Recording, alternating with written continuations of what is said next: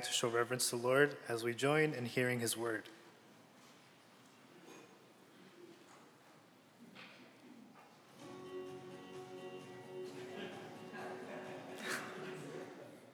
Join a small group. Okay. Um, our Old Testament reading this morning is in Psalm chapter 86, verses 8 to 13. There is none like you among the gods, O Lord, nor are there any works like yours. All the nations you have made shall come and worship before you, O Lord, and shall glorify your name. For you are great and do wondrous things. You alone are God. Teach me your way, O Lord, that I may walk in your truth. Unite my heart to fear your name. I give thanks to you, O Lord my God, with my whole heart, and I will glorify your name forever. For great is your steadfast love toward me. You have delivered my soul from the depths of Sheol. Our New Testament reading is in Matthew chapter 28, verses 16 to 20. Now the eleven disciples went to Galilee, to the mountain to which Jesus had directed them. And when they saw him, they worshipped him. But some doubted. And Jesus came and said to them, all authority in heaven and on earth has been given to me. Go, therefore, and make disciples of all nations, baptizing them in the name of the Father, and of the Son, and of the Holy Spirit, teaching them to observe all that I have commanded you. And behold, I am with you always to the end of the age. This is the word of the Lord. You may be seated.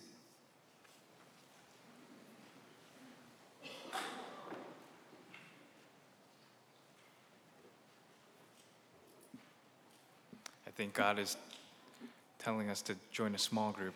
So make sure you do that. Please join me in prayer for the word. Father, we thank you for uh, just your faithfulness to us, Lord, each and every day. We thank you, Lord, for gathering your people to give you glory and honor. And Lord, we desire to continue to worship you as we hear your word. We thank you, Lord, that you do speak to us clearly, Lord, through your word. And so we pray that you would, Lord, clear our hearts and our minds. Give us ears to hear, that we may understand your words to us, individually and corporately, as your church, as your people, and that we may live according to your words, that, Lord, you may receive glory and honor every day. We pray this in your name, Jesus Christ. Amen. Uh, we are taking a step back from our lectionary for a moment, very briefly, and we're going through this series on the vision of our church. And so last week, Pastor Kenny did a great job of giving us the what, right? What is the vision of our church? And of course, we at Grace, we always are pushing and telling you about our multi ethnic vision, right? The vision of our church that all people, all ethnicities, all languages, right, no matter what your background is, every gender, every people would come together to worship our Lord. We always tell you about the multi ethnic vision. And Pastor Kenny was pointing out last week that this isn't just our vision. It's just not something that we made up because we thought it was cool or the good thing to do, but that the multi ethnic vision is God's vision. It is His vision for His people, it is His vision for His plan of salvation. And so, as we have now heard about the what is the vision, today I will strive to discuss with you and, and, and from the word talk about the why. Why this vision? Now, in today's New Testament passage, of course, it's probably familiar to most of us. It's the Great Commission that Jesus gives to his disciples before he ascends back to heaven. And here he says in verse 19 Go, therefore, and make disciples of all nations, baptizing them in the name of the Father, and the Son, and of the Holy Spirit, teaching them to observe all that I have commanded you. And when we read this passage, and oftentimes when we hear a sermon preached about this passage, this Great Commission, we hear about how important it is to make disciples or join a small group, right? And make disciples. Go to your community locally in your church to the ends of the earth, right? To make disciples of all nations. And we hear this a lot. We hear it preached, we read it, we have a title for it, the Great Commission. But I think oftentimes we overlook the why. Why did Jesus give this commission to the disciples? Why in verse 19 did he say, Go therefore and make disciples of all nations? He could have just said, Now go and make disciples and baptize them in the name of the Father, the Son, and the Holy Spirit. I am giving you all authority on heaven and earth. Go and make disciples. But he didn't just say, Go and make disciples. He said, Go and make disciples of all nations. Why did he say this? So now that we have answered the what, now we have to answer the why. Why is it God's vision to unite all nations? Why is it God's vision to unite all people in Christ? There are so many other good things, good works, good visions. Why gathering the nations? Why making disciples of all nations? Why was that Jesus' commission to the disciples? It could have been anything else. He could have said, Now go and love people. Now go and be accepting to everybody. He could have said anything to the disciples. But he said, Go and make disciples of all nations. And then he went into heaven. Now, I did a little bit of research because I wanted to see how well the church has grasped this concept, this, this commission that Jesus has given us to make disciples of all nations. And so I went to different church websites, and I'm not going to say who, who or name the church's names, but I went into about a dozen different churches' websites, and I wanted to gather information about what do these churches think about this Great Commission. And so I went to their vision statements and their mission statements and what we believe statements and all these things. And this is a summary of what I found in my small investigation of these dozen churches. Most of the churches that I looked into, their vision or their mission went something like this We want to follow the great command given by Jesus to love God and to love others. Sounds really good, right? Or we want to follow the Great Commission which is to make disciples locally and globally. We want to be a light to the people around us. We want to advance the kingdom of God.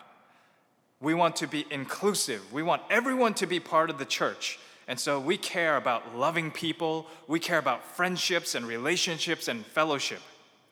We love doing things together. We love having fun and being part of something that's bigger than ourselves.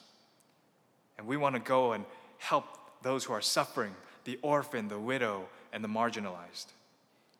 Now, out of all of these churches, only one of them had anything to do with a multi ethnic or a multicultural type of worship. Almost all of the churches that I looked into had the same type of worship style. It was a modern, contemporary style of worship. And I'm not saying this to belittle these churches. Their mission statements are not wrong. Their vision statements are not wrong. The issue lies in the why. The why. Why do we obey the greatest command? Of course, because Jesus told us to, but, but why do we love God and why do we love others? Why do we follow the Great Commission? Why do we go on missions trips domestically and internationally? Why do we help the orphan, the widow, the marginalized, those who are suffering. Why? Why do we do these things? The why is in all nations. The why is in this multi ethnic, multicultural vision that is God's vision. That is the why. Here's what I mean the driving force of God's vision, right? God's vision to unite all people, unite every nation in Christ the driving force of that is that all the nations would come together to do what? To worship Him, to give Him praise, to honor His name, to give Him all of the glory. That is the why.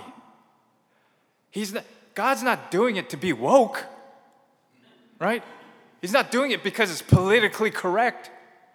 The reason why he's gathering the nations, the reason why through his son Jesus Christ, he made atonement for the sins of the world, right? All nations, so that he could gather all tribe, all nations, all language groups, all people groups, all tribes, all together. Why? So that we could all worship him because he is worthy of the worship of all people, all nations, all tribes, all languages. So the why is worship. Why did he send his son to sacrifice himself, to atone for our, my mistakes, my sins, to save us? Why did he save us? So that we can worship him. When you read the Gospels, if you don't understand the why, I think sometimes we kind of start going off on tangents and we don't understand what Jesus was trying to do. If we, in our culture and our worldview, and I, I, was, I was also guilty of this as well growing up, when we read the Gospels, right, Matthew, Mark, Luke, and John, and we read it in our cultural context, in our Western worldview, in our individualistic type of Western worldview, then we read into this that Jesus' ministry was okay, he just went and he did good things and he taught good things, and then he said, All right, now go and do good things. And then he went into heaven. And so, oftentimes, what, what, what does the church practice? The church practices, well, we teach good things, we do good things, we do good works, we want to love people because, you know, that's what. But if you look at the ministry of Jesus, what Jesus actually was doing, he was breaking barriers. He was breaking barriers between the hierarchy and the bureaucracy. He was breaking barriers between male and female, slave and free. He was breaking the barriers between class and social status. He was breaking the barriers between the Jews and the Gentiles. That was the ministry of Jesus, not just going around and floating in the air and walking on water and saying good things. No, he was he was this is God's vision.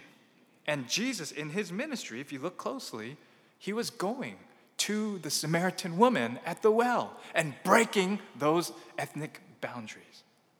He was going to the lame and the leper and the outcast and breaking those barriers of social and economic class.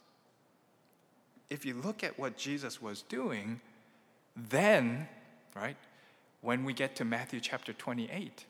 And he looks at his disciples and he says, Now go and make disciples of all nations. Then it makes sense why Jesus said that to his disciples.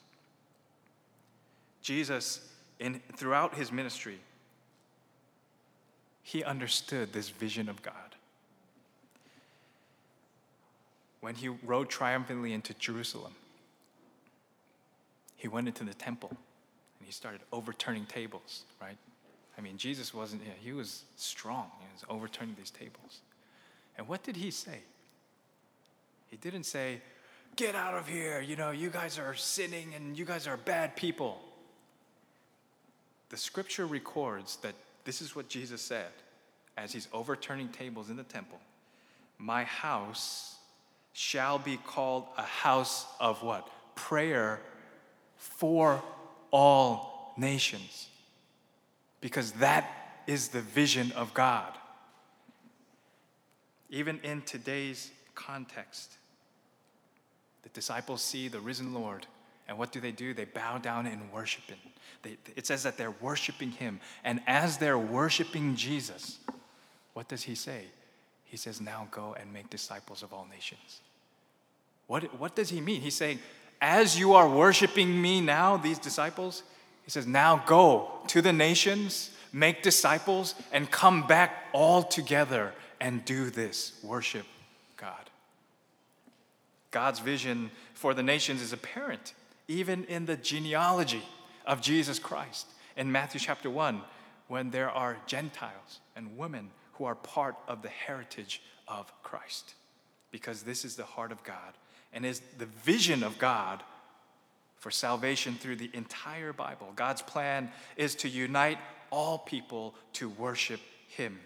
It's painted from the very beginning, even in Genesis, when God reveals his plan to Abraham and he says, I am blessing you so that you can bless the families of all the earth because he was to receive glory from the nations. Throughout the Psalms, just as we read this morning, our, our Old Testament reading, the songs are sung not just from the Israelites. The Psalms don't just say, Oh, Israelites, oh, Jewish people, praise the Lord. No, it says, All nations, heavens and the earth, all creatures, everything that has breath, everything, everyone, every being, all nations, praise the Lord. Give him worship. And throughout the Old Testament, we see that God reveals his glory and his power not only to the Israelites, but to the pagan nations as well. That the pagan nations and even the kings would see his glory and his might and worship him.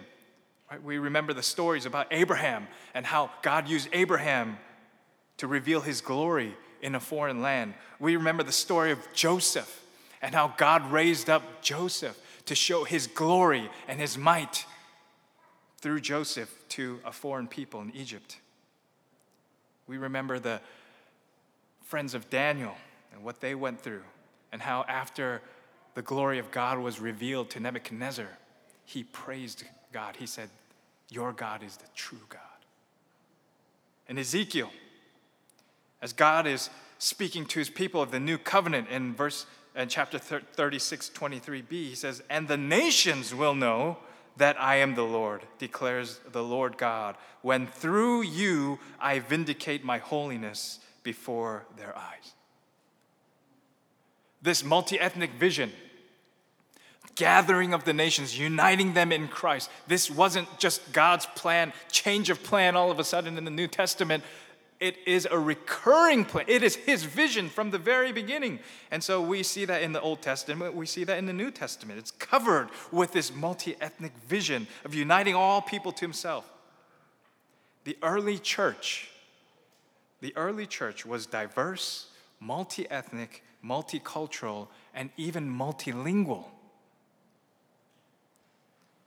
For some reason, we in the 21st century cannot grasp and miss what the apostles immediately after Jesus could see so clearly. They saw this vision clearly. We can see that in the early church as Jesus ascends and the apostles gather to, to worship and to pray. What happens? Pentecost. Pentecost. We know what happens at Pentecost. They're immediately thrust into the middle of God's vision The early church is born with not just Jews, not just Gentiles, but Jews and Gentiles, not just Hebrew Jews, but Hellenistic Jews. Jews from the surrounding regions who speak different languages, even. The Lord called Paul the Apostle to be a minister to the Gentiles because of this vision. Now, the churches were, of course, called to love one another, bear one another's burdens, and not neglect meeting with one another.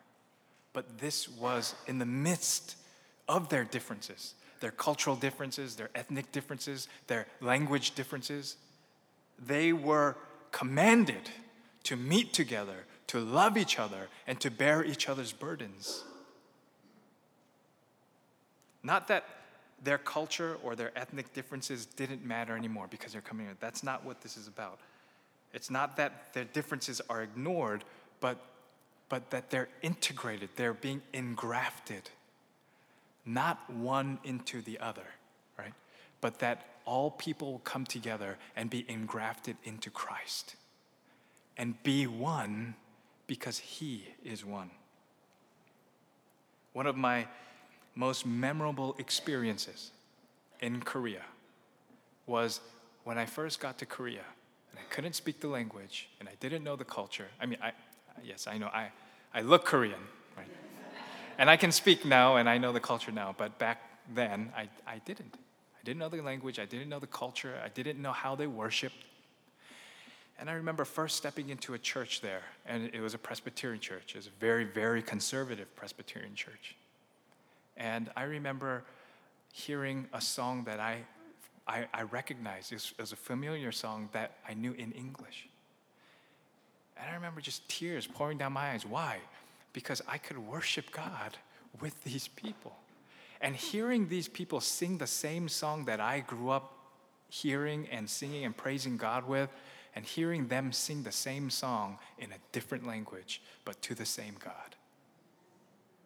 And the same thing, you know, it's, it's a beautiful thing. I remember one time going on a, a short term missions trip to the Philippines. And we went to an orphanage in the Philippines, and it was a Christian orphanage. And I remember we had a worship service time, and just hearing these children worshiping my God, the same God, loving Jesus in a different language, singing the same song. That's the vision. God doesn't want separate worship and separate praise. He, he deserves all of the praise, and He desires for us to do it together. And so, the plan of God, the vision of God for the salvation of His people, that all creation would gather together and glorify Him through worship, because everything revolves around worship. In the beginning, God created the heavens and the earth to be glorified. He created us so that He would be glorified, so that we would worship Him. All created things are to worship Him and give Him glory. And so the psalmist proclaims, Let everything ha- that has breath praise the Lord, praise the Lord. The first catechism. Do you guys know what the first catechism is? What is the chief end of man? It's to glorify God and enjoy Him forever, to, in, to glorify Him, to praise Him, to worship Him. The issue is not whether we worship God or whether we don't worship God. The issue is whether we worship God or we worship something else, because we are programmed to worship. If we're not worshiping God, then we're going to be worshiping something else. Something else in our life will be our idol. God his design is for us to gather together to all worship Him. And so, throughout history and throughout the entire Bible, we see that God is constantly restoring all things back to Himself so that He may receive worship and glory. In Colossians 1:20, Paul says, "And through Him, Jesus, and God, to reconcile to Himself all things, whether on earth or in heaven." making peace by the blood of his cross.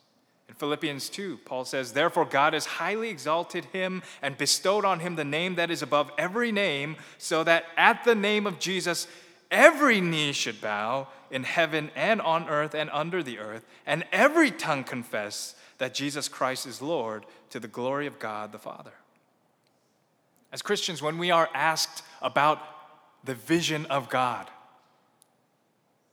we must not just be satisfied with a simple statement of something that just sounds like Christian, like it just sounds good, like, oh, to help people. Or, yeah, like, what are you all about as a Christian? Oh, you know, to, uh, you know, help people, or, you know, to be good, or, you know, just to, you know, to, I don't know, do something really, really.